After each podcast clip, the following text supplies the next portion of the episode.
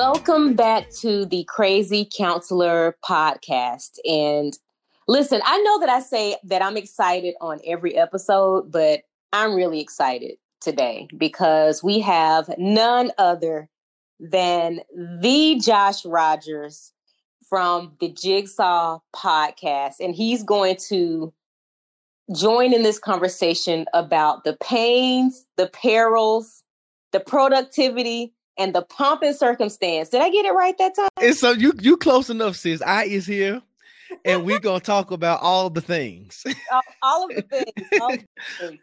If you guys remember the race trauma and therapy uh, podcast and YouTube interview, like Josh was on that he was in on that conversation, giving so much life, sharing so much wisdom. He even preached a little bit. I think I didn't I cry a little bit on that episode. I feel like I, I, I feel like you might have. Yeah, yeah. It was. It was yeah, it was. it was a good one though. It was so good and necessary conversation. Very necessary. Very necessary. So yes, I'm excited about you being here. And tonight we're going to just talk about the Per, about perception. So you know that Halloween is coming up. And first of all, Josh, let me let you introduce yourself. Give like let us know what's going on with the Jigsaw podcast because I feel like people need to be in the know. They're missing out on all things, all of the things with a little bit of ratchetness. So tell us, tell the people about the Jigsaw podcast. Sure. Well, I am Josh Rogers, and I am one half of the Jigsaw podcast. I host it with my brother Brian Hare, and it is a podcast that is dedicated to helping Black, specifically millennials, but listen, just Black folks. We all struggling these days, figure out how to navigate the craziest puzzle piece ever created, and that is the jigsaw of life. So we talk about a little bit of everything uh, from a super blackety blackety black black black perspective, and um, we drop Thursday mornings everywhere you can find podcasts. So that's us. And we talk about Beach uh, attempted to do it earlier, but the perils, the praises, the productivity, and the pump and circumstance of being a real life black person in America. That's what we do. There it is. Love it. Absolutely love it. So if you are on social media, please be sure to check them out. They're Instagram, iTunes, Spotify, all of the places. So, yes. So, Josh, this weekend mm-hmm. is Halloween, right? Yeah, I'm sanctified, but go ahead. You sanctified. We don't do the Halloween in these streets. Now, go ahead. right. We got the Holy Ghost. That's the Holy Ghost we need, right? right. and so, like, legit, every year like I love the fact that they play Geto Boys on the radio. Like I mm-hmm. like Geto Boys to me and like the song My Mind's Playing Tricks on Me, like that is my jam. Like you know how when you hear like Silent Night by the Temptations, like you know it's a oh, you know it's Christmas time. You know, you already know what's up. So when they start playing that song, and listen, I know like all of the words to the song. And so I was listening to the song one day and I'm like, yo, like Bushwick Bill and Scarf, like they they were all talking about like some serious mental health stuff. Like, and I'm sure that you've heard the song. What is your mm-hmm. What is my favorite song? What is your take on the song? Oh, I thought you said I about to say that is so hard. I'm glad I'm glad I don't have that pressure. It is definitely a hood version of musical therapy. Mm. So to speak, I think specifically when this song came out, it was very taboo to talk about mental health and do it in a way that was respected because you know how you know where we come from black folk if you got jesus in the church you don't need no therapist you right. don't need anything right so i think right. that this was their way to really process their environment where they came from you got to think about how they were progressing in the industry so mm-hmm. probably coming what may be considered humble beginnings to now evolving into the industry and what is uh, you know here's the topic perception of what success is going to look like versus what it really is and you know all that different type of stuff. So I think it I think in totality it is a it is a great think piece. Mm-hmm. And I don't know that I would have ever pulled all of that out had you not invited me to this conversation. I had time to to think on it a little bit more.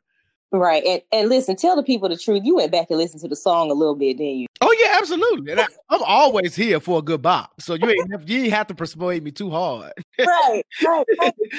Right, absolutely. Like you said, it during that time, like it just mental health just wasn't talked about. And so we got like a good beat, we got some dope rhymes, but at the end of the day, and listening to it, like this was all perception. Mm-hmm. This was all, you know, in the mental health space, we talk about hallucinations. You know what I mean? Like right. they, they're straight up imagining that somebody is is after them and trying to kill them. And so I'm just thinking like number one, look listening to it again, like you said, and really taking a deeper dive, like, okay, mm-hmm. they're probably onto something here, number one. Number two, how much do I started to think like how much do our perceptions actually influence the way that we move? You know what I mean? Mm-hmm. Like so, like if from your perspective, or that's the good play on words, but right perspective, how does our perception actually play a role in our experiences? I think it a lot of times it dictates how we move, when, and sometimes even our why. Right? We can even take the ghetto that is the pandemic right now. For some of us, it is not that deep right? And I don't mm-hmm. understand why you people don't think it's that deep. Wear your mask, wash your hands. But but for others like me, when it first happened, it was Armageddon. I didn't leave my house. I, I didn't go anywhere. So my perception of what was going on dictated how I interacted with my friends, how I showed love. While I am a fan of FaceTime, I don't think I've ever FaceTime so much. I was going to miss something. So I felt like my love had to multiply in ways that to be honest, I think it was a good thing, but I don't know that it was necessary because you know what I'm saying? My family's my family's in Memphis. Most of my, my like immediate family, like blood families in Memphis anyway. So mm-hmm. our ways of communicating and seeing each other has always been FaceTime. But that was like this urge, right? Because of how I saw the pandemic, because of how everything was happening around me that it was a necessity to to FaceTime, to call, to text more often, to do all of these things. So even if we take it outside of the realm of what we're going through now, I think how we were raised, how we were molded, and sometimes our circumstances definitely affect how we move. And again, even our why. Like we may have wanted to do it one way, but there could be something that have altered our perspective that says, no, how about you think about it this way? And from that point on, we're literally shifting the trajectory of our lives because we've been moving based on a maybe sometimes a skewed perspective of situations and you know and and and things. Right, right, right. What role do you think that fear plays in how we perceive things and how we move and how that can maybe even cause us to not go after things or to mm-hmm. even back from some of the things that we know that we are called to do or just great opportunities or or what have you when we experience when we have a negative experience and like you said it sounds like you had some sense of of fear like yeah. oh my god armageddon and so now you're having to move in that way almost like self-preservation mm-hmm. you know I mean? And so how do you think that fear plays into just how we move when we've had a, a negative experience and we have formed certain perceptions about it you know? Yeah so i think i think fear can do one of two things and it's really how you embrace it. I think one it can be crippling. So on one end you know that's the more familiar place. I'm scared. I'm not going to do it. And and here's the here's the dichotomy of talking about your perception. I think sometimes we fear doing things because we don't know how other people are going to perceive it or mm-hmm. perceive us for doing it.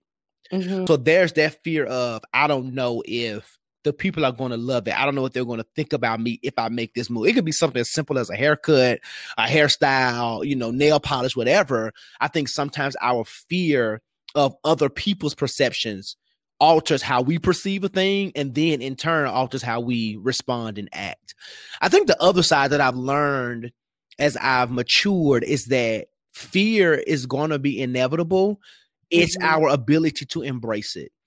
Right. If we if we want to go Bible, right, I can go there. We talk about how God did not give us the spirit of fear. Now, while it is not a spirit that God gave us, He never promised that it would not come. So when wow. it comes, I think our our mandate is to embrace it because you ain't gonna necessarily, you know, he can shy it away. Like feel that fear, right? Embrace what it is and move anyway. I think mm-hmm. there's a level of strength and tenacity that that is within the ability to overcome and to do it with the hands shaking, to do it with your legs moving, because you really don't know what the alternative is. And and really think about that, right? If you did not do it, what is the alternative? And for many of us, failure isn't an option or not doing it isn't really a real alternative. So right. it's either I go ahead and embrace this, have your moment, like be anxious for a while. you know, right. feel that fear, process it healthy, like in healthy ways, right? But once you finish that, then do it. Right. Whatever it is, write the book, open the business, you know, DM that person, like whatever it is, right? Like do it because um, the, uh, because the only other option is to be crippled by it and to be stuck. And, and no one wants to live a life of stagnation. Right. Not at all. Not a, see, I knew that you were gonna preach. I feel like you need to have a virtual offering bucket. Well, you know, because, my cash app is no. I'm just yeah, yeah. We're gonna we're gonna make sure we add your cash app. no, but seriously, that that was so good. Like while you were talking about like feeling the fear and not pushing it away, thinking like, oh, I shouldn't be feeling this right now. No, acknowledge that. Mm-hmm especially when we talk about traumatic experiences like i've i've started to open up more about my own experience and what i've started to realize was that because i endured that experience it shaped my perception of everything so even though i wasn't running around here like bushwick bill like you know like somebody's after me somebody's trying to you know get me like physically mm-hmm. mind it's like who can i trust you know what I'm right, saying? Right, right. So sometimes, even when we talk about the context of relationships, whether it be business or platonic or romantic, and we had a very bad experience or a very negative experience, then we can kind of have that that same level of, and I'm using this term cautiously, but that same level of paranoia in how we move. Yeah. I can't trust you. Like you're trying to link with me on. I mean, I know I'm about to start talking real ratchet. Is that okay? That's fine. Do your thing. This is your oh. podcast. Do your thing. Right, right, right, right. but you know, it's like okay, you're trying to approach me on some real stuff, but because of my the perceptions that I've carried from my past experience, I can't even trust you. Mm-hmm. I don't even. I can't even trust how you're trying to move on any level because I have this fear, I have this perception of myself. I have my perception of other people as a result of my past experience. Mm-hmm. Have you encountered a situation or walked away from a situation or an experience where you formed some belief systems that caused you to even navigate relationships differently moving forward? Oh, yeah, absolutely. One of the stories that I tell quite frequently that really hits home in a lot of different subjects is that I grew up old school Pentecostal right? Mm-hmm. And if you know what that means, you know what that means really dogmatic, homophobic, like all kind of phobics, right? and so coming into Morehouse, I was in Atlanta and just, you know, by myself for the first time. So experiencing a lot of different cultures outside of my bubble. Now, my mm-hmm. parents mm-hmm. were not overprotective, but they were, you know, they they were sanctified parents. So like there was some stuff that I just didn't do and didn't have the leeway to do.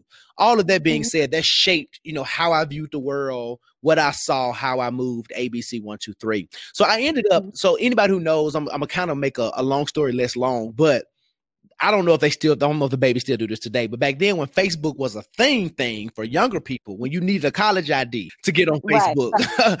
we got on there um, that summer before, and there was like these groups like you know Spelman and Morehouse class of 2011, blah blah blah blah blah, and we were just mm-hmm. connecting, you know, kind of making friends virtually. So when we got there, it'll be you know oh, I know you, blah, blah, blah. So I end up connecting with this guy. His name was Joshua. We found out that our birthdays was the exact same day and we majored in the exact same things. Like all these coming out, at commonalities, we, we're going to be best friends forever, for life. Mm-hmm, uh, so mm-hmm. we get to campus and we're cool. I'm saying we kicking it hard, right? All the mm-hmm. time, going to the mall, going out to eat, blah, blah, blah, blah. So I was in my room one day and some of my dorm mates next door was like, Hey, you cool with Josh, right? And I was like, Yeah.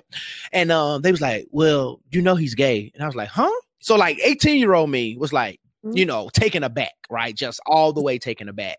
And I was like, no, like how you figure? And they was like, well, you know, he's always dancing. I'm like, well, that's not a reason to think anyone's gay. But then like this, there's that internal male peer pressure there, right? As well, right? So I'm just like, mm, I don't know. So now my mind again is playing tricks on me. So I'm like, you know, is he gay? Like he's been in my room. Like what's going? No. So the next time we are together, it's awkward because he don't know anything is different. But now I have this piece of information based on my past perception of people, right, and their identity and their orientation that has now made me uncomfortable. So I just, I you know, and I'm a kind of matter of fact guy. So I asked him, mm-hmm. and I'm like, "Hey, man, are you gay?" And his answer was, "Well, not in the sense of the word." I'm like, "Well, what the heck does that mean?"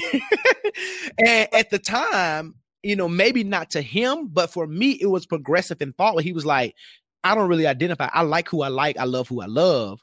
And and and for me, it was a lot in that moment. Fast right. forward to like junior, senior year when I am a lot more mature. My thoughts have changed, my perspectives have grown, and all these different type of things. And I've let go of some of those phobias and really began to embrace people and understand the spectrum of sexuality and all these different type of things. Uh, right. I humbled myself and went to Josh and was like, "Hey, let's let's talk. We went to coffee and I just kind of explained the place I was coming from. And thankfully he had no hard feelings. I was able to apologize, but at the same time, B, I felt like I lost what could have been an amazing friend because wow. of my perception. I I did not, I blocked myself from extending grace and in return from receiving it right? Because wow. in a space where he could have opened me up earlier in life, you know, because if, when I look back at it, he never tried to hit on me. He never, it was none of, it was always respectful. It was, and, and that's, and that's the space that I'm in and have been for a while. Like what you do with your life, you know, as our auntie Tabitha Brown said, you can do that if you want to, because that's your business. That's, that's your business, business, right? And, and, and I wasn't in that space then, but I blocked myself for being able to receive the grace of education, the grace of maturity, the grace of learning, all because I had a terrible perspective towards anybody who was different and anybody who grew up differently than me. While I had my own proclivities, while I was the preacher struggling, while I was the preacher out here, now it was the first time me not being my parents. So I'm running through these little Spelman girls, right? Like I, I have my own right. demons and issues, and here I am wanting to demonize right. you. But it was again, it was my perspective. My mind was playing tricks on me and not allowing me to see the humanity in this brother. Right. And I'm gonna tell you, we we had an initial connection of like friendship. Mm-hmm. You know know what I'm saying, from mm-hmm. the jump. And the fact wow. that I navigate now I end up navigating Morehouse and the AUC fine. I have really great college friends that I'm cool with today. You know, they they mm-hmm. un, they aunts and uncles to my kids. I'm godparents to they all that different kind of stuff, right? But some oftentimes I think back and it was like, man, if that relationship with Josh would have been nurtured in the right way you know what wow. would my experience would have been. And maybe we may not have ever been friends right? And maybe that was the lesson that i needed to wake me up in certain areas. But to answer that question yes i allowed my perspective my perception about the world to block me from the beauty of what could have been a lifelong friendship. Wow. Wow that's a powerful story. Mm-hmm. that's a very powerful story. And it's again a great example of how we can allow even when it, in the context of relationships yeah. we can allow our perceptions to keep us from great relationships. I was gonna say fam you when you said the preacher struggling i was like fam you out here living like you on listen. Like what was, what was listen, going on? Greenleaf ain't had nothing on josh rogers freshman Lord, help, help God. God. We thank God for grace and mercy. but that's that's so good. And even as you're talking, I'm thinking about like my relationships as well. You know, I have a women's mm-hmm. organization, mm-hmm. and I know, th- and one of the thing, one of the strongholds of thought that I want to break is that thought process that women can't have good relationships, women can't support each other, women can encourage each other. And I remember a time some years mm-hmm. ago when I was approached by someone who wanted to mentor me, an older woman who wanted to kind of mentor me. And I said, I thought about it and I said, you know, I could use that. You know, I could use some good mentoring. You know, I'm trying to build my business, I'm trying to do some things. And what ended up what was supposed to be a very positive experience for me was heartbreaking and it was disappointing because at the time and we all come with our own stuff to the mm-hmm. table you know we bring our stuff with us and so uh, maybe this was her way of interacting with other people i don't know but uh, there were some very embarrassing moments where i was called out at certain meetings or talked down to and i just had to oh. be like okay out. Like I don't want this mentorship mm. thing. That's that's how these relationships are and I can't do this. Like I don't want anybody to be able to to sow into me yeah. that way. And so moving forward as I've grown and like you said I've matured, I now see the value in having women who are older than me, women who are more progressive than me, women who are doing the dang mm-hmm. thing and can speak into me and who can also you know, mentor, who can encourage, who can give wisdom. But there was a while that I shut myself off. I was like, I am not doing that. Right. You know what I mean? But I'm so glad, like you said, that I was able to come back to a space of, of opening myself up because, and because of those relationships, because of the women who I have in my life right now who I look up to and in turn they pull I feel like they pull me up. You know how you have conversations with people and you feel like they have lifted you to another mm-hmm. level just conversation like that's how I feel when I talk to them and they they they stretch me and and just like encourage me to move forward and had I kept that same perception, I would have never been able to have these relationships. And my business is thriving because I allowed those relationships in and I had to change my perspective. You yes. I mean? And I mean, Myles Munroe said that relationship is the currency of the kingdom. And I think the biggest block that we have sometimes with our perception is how we handle other people's personhood. And it blocks us from a range of opportunities, right? I grew up also believing that, you know, because because I'm a man, my my role model, my mentor should be another black man. When in fact, my men, my most consistent mentor is a black woman, and wow. it's, it's kind of by happenstance. She was a supervisor at a former job. She was also like an associate pastor at a pretty prominent church. And our mm-hmm. the culture that I worked in, you do weekly check-ins with your supervisor, and our check-ins used to almost turn into like therapy slash vent slash just you know development sessions. And she was really able to mold me in a space that I never really had before. Like I now I had solid other men in my life that could give voice to certain things. But she to this day is still and I call her I call her auntie now. But she, yeah, but she is definitely in a space of uh, it's nurturing. I try, I try. I am very careful about mothering because I'm a mama's boy to the T. I got one mama, but it is definitely. I mean, she's right. a mother, so there's definitely that mothering. And then while she's older than me, it's only by like 18, 19 years, so it doesn't really feel maternal. Where more so, it feels like big sister, auntie, and she's accomplished right? But if I would allow mm-hmm. myself, you know, to grow up and, you know, to lead in the misogyny that I was raised in, then I wouldn't. Mm-hmm. And, and that's not my dad. It's really the environment. Like, you know, that Pentecostal background. I would have blocked the relationship that I have with her. And there have been doors that have been open. There have been opportunities that I've had because of my connection to her that I know mm-hmm. I would not have had otherwise. And, and to your point, you know, when we begin to just rest, I think dogmatically in a level of perception that is unhealthy, we block ourselves yeah. again from that from that real currency and richness of relationship that helps us thrive. Because we can't we, we weren't made to do this thing alone, right? I'm I'm, I'm not a I'm not a therapist, but I I took psychology 101, and I know one of the things right. we need is you know human touch, that interaction with people. And if and if we don't foster that interaction, that relationship well, I think we do ourselves the greatest disservice. Right, right. Absolutely. Absolutely. It's so funny how how much your past and how much your past experiences can literally stifle you and cause you to move in certain mm-hmm. ways getting older, you know, and thinking about the song by Geto Boys, like they were living that hood life, like they were living that street life. You know what I'm saying? And or at least that's what they portrayed in the rap song. Like they could have not been gangsters for real, for real. But I'm wondering if the fact that they were paranoid about someone being after them was because of the life that they were living and because they knew the dangers that came with mm-hmm. it. You know mm-hmm. what I mm-hmm. mean? How many times do we have certain perceptions or certain fears when we even know that we are engaging in unhealthy patterns? You get what yeah. I'm saying? Is that even is that fear even justified or is that like can we even say that that's like a warning to let us know like okay i probably need to chill i probably need to switch up and do something mm-hmm. different you get no, I get what you're saying, and I can't, you know, I can't help but think about Bible, and mm-hmm. you know, of course, because you were preaching. You, know, warning comes before destruction, and I think we we make right. that a very scary thing, but you can call it intuition. You can call it, you know, people under, I, again, relationship. I think sometimes our biggest mirrors are ourselves, but I think one of the other ones are the people who are closest to you. And they're able to identify when you're shifting, not necessarily for the in, for the best. And you know, when you begin to get these little signals, be it from people or circumstances begin to change, or you feel yourself shifting,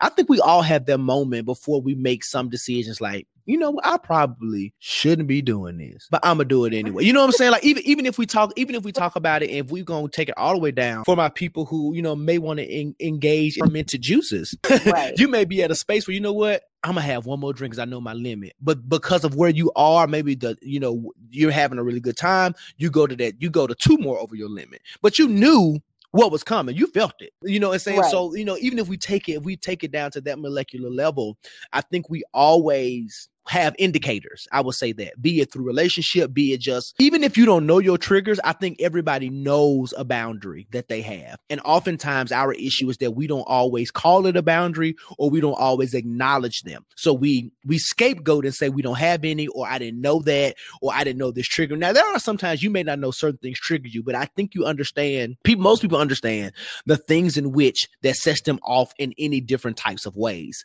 And when those type of things happen, like for me, there could be something that someone says that could make me angry. I didn't necessarily know that that would be a trigger, but I know this feeling that's rising up. So in the moment, I'm like, all right, cool. I know what this is about to turn into. It's time for me to exit. I'm, I mean, I'm like the SpongeBob meme. I, I'm gonna head out because I'm not because I know if, if, if I sit here, you know what I'm saying. So I think to your point, there are spaces and times in which we can be engaged in whatever or be triggered by whatever. And if we don't catch it, if we don't recognize it for what it is in the moment, we find ourselves continuing to engage. So I think on one end there is some self responsibility. On the flip side of that, I do think life works in such ways that all the time we're not always as cognizant or as sure about what the consequences, good or bad, of some of our actions are. And it's not until when it's over, we're like, whoa, the issue becomes is now that you've experienced it,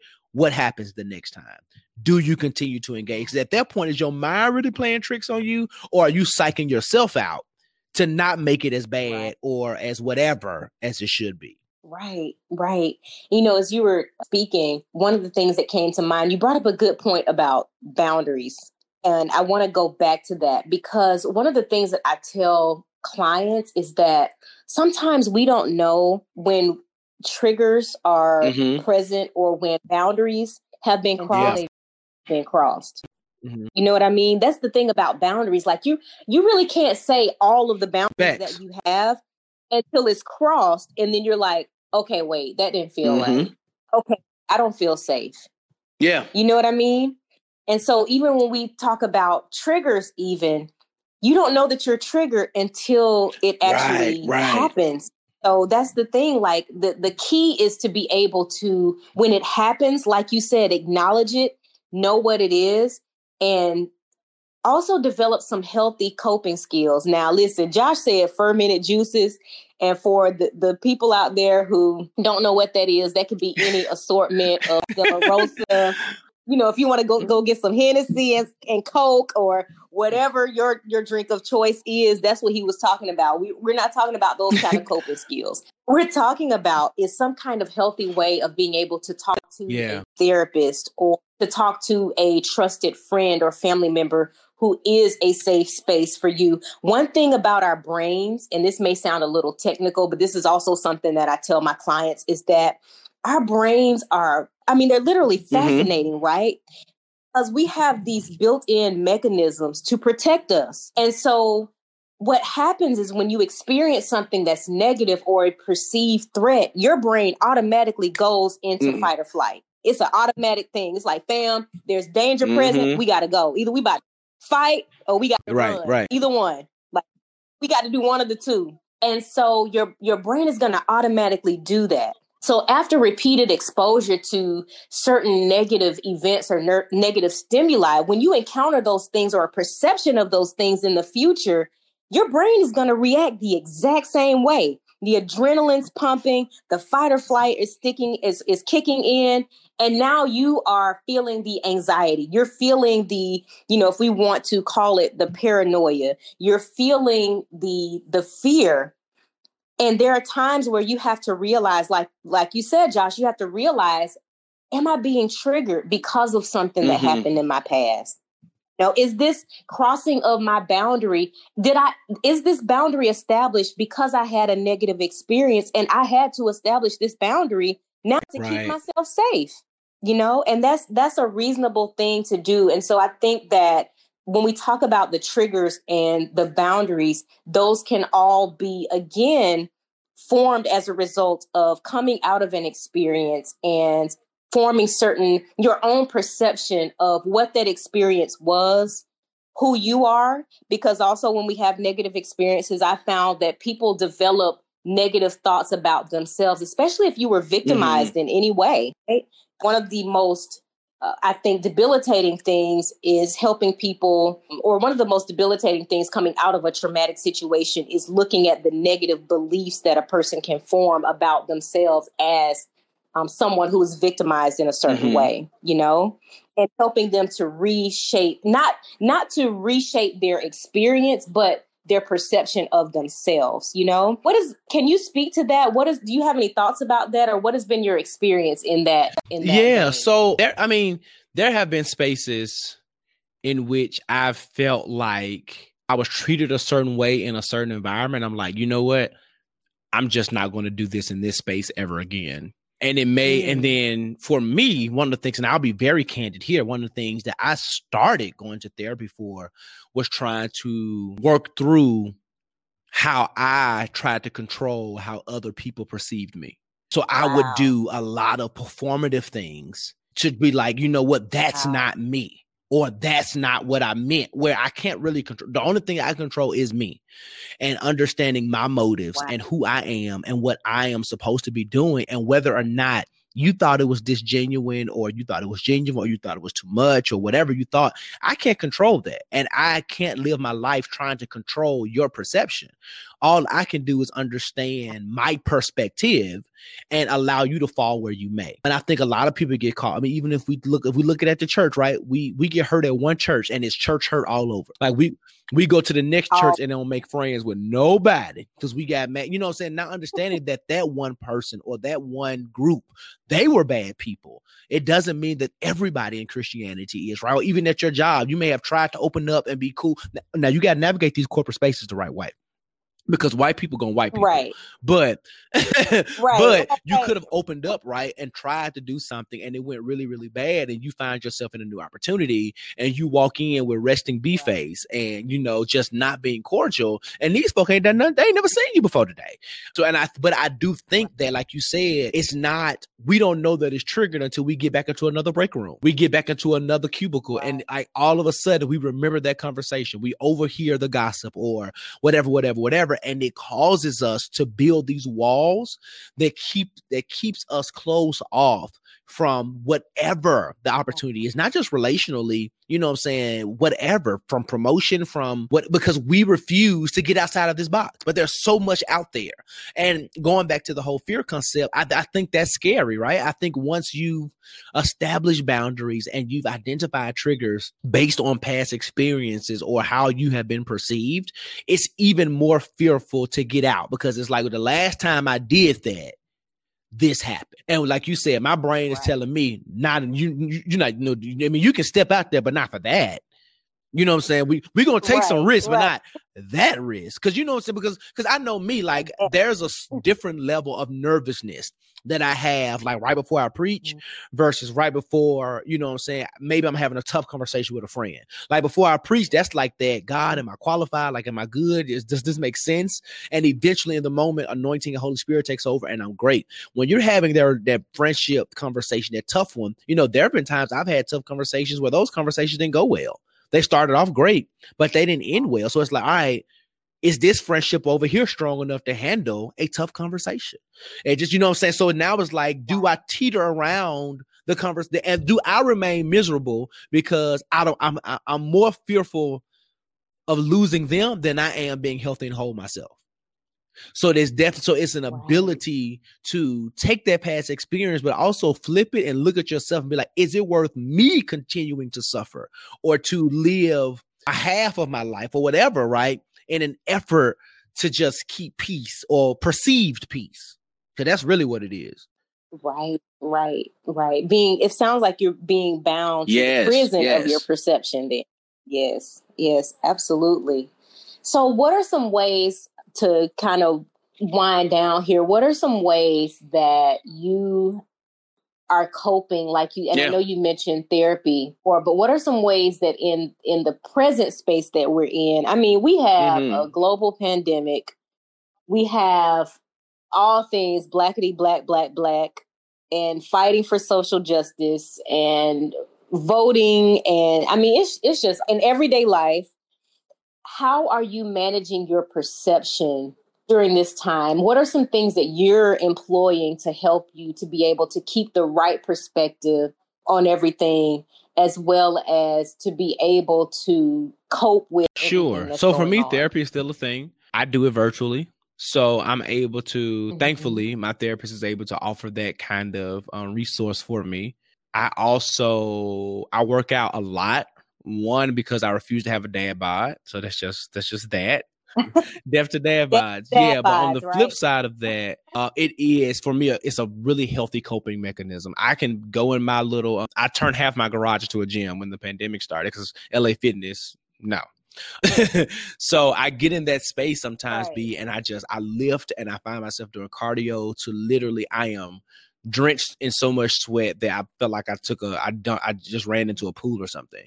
But it is an outlet. I turn on some of my most ratchet music and I just let it all out in the weights and I'm able to release you know all you know endorphins are pumping all that different kind of stuff maybe to do that and then from there you know the shower and the meal is just relaxing and sometimes i work out just work out but there are moments where my workout becomes therapy sessions for me another way that i do that is i think we talked about a little bit connecting with I've been able to connect with family and friends on a deeper level because I feel like because mm-hmm. socialization mm-hmm. has been minimized, I think communication for me at least has been maximized. So there have been conversations wow. and depths of conversation that I've been able to have. And and part of that is because of therapy, right? I've been I felt empowered to have some of these conversations, but I've been having conversations and I've been very mm-hmm. honest about my feelings in a lot of ways.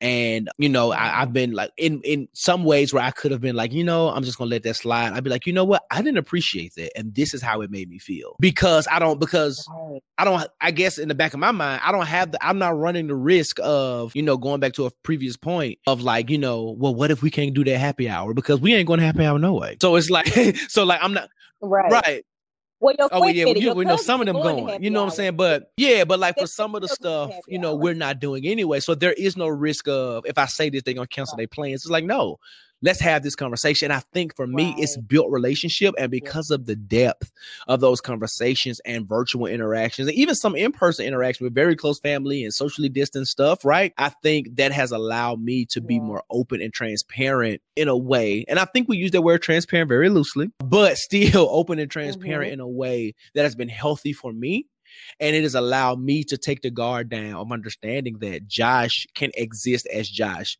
and not have to. Because again, like one of my love languages, very unhealthy, was to perform. Like even as a child, I was a stellar student, but part of that was because I, I I had to make my parents proud. And you know, understanding that my mom and dad loved me regardless of my grades. They wanted me to have good grades, right? But for me, it was like this is gonna make them love me, right? And that's not that's not necessary. And I've taken that perspective to everything. Like, I'm not going to be a butthole, but you're going to receive me as me. And if what I bring isn't enough, then it's okay. So I think the other last part of that is being okay with the results of being me.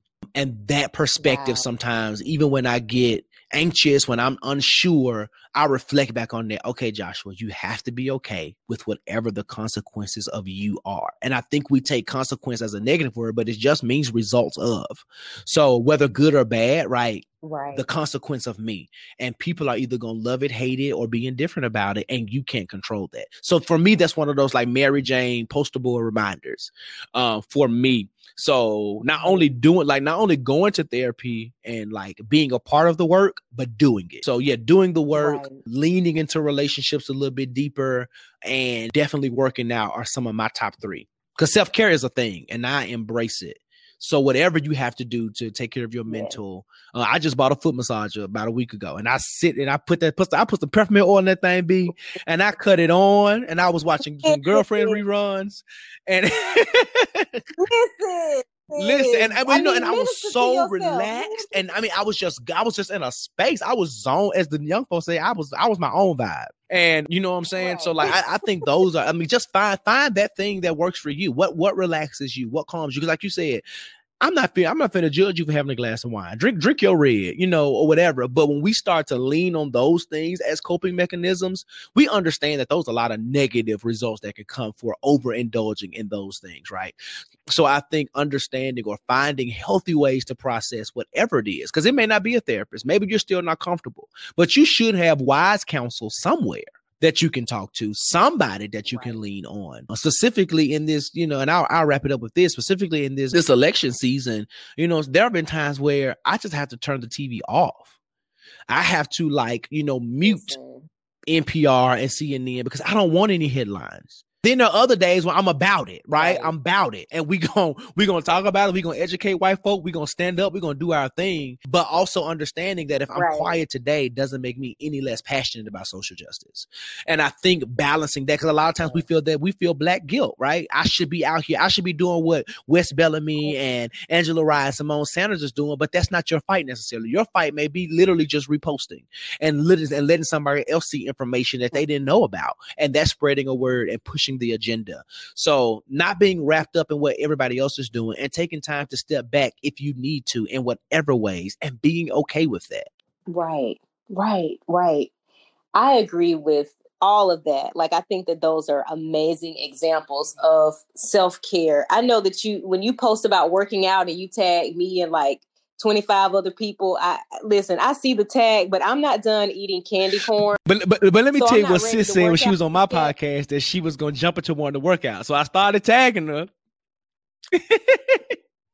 I'm gonna keep doing it. But keep tagging me because the Lord is moving on, on my heart. So keep don't stop tagging me because that's just a, a reminder that I need to start.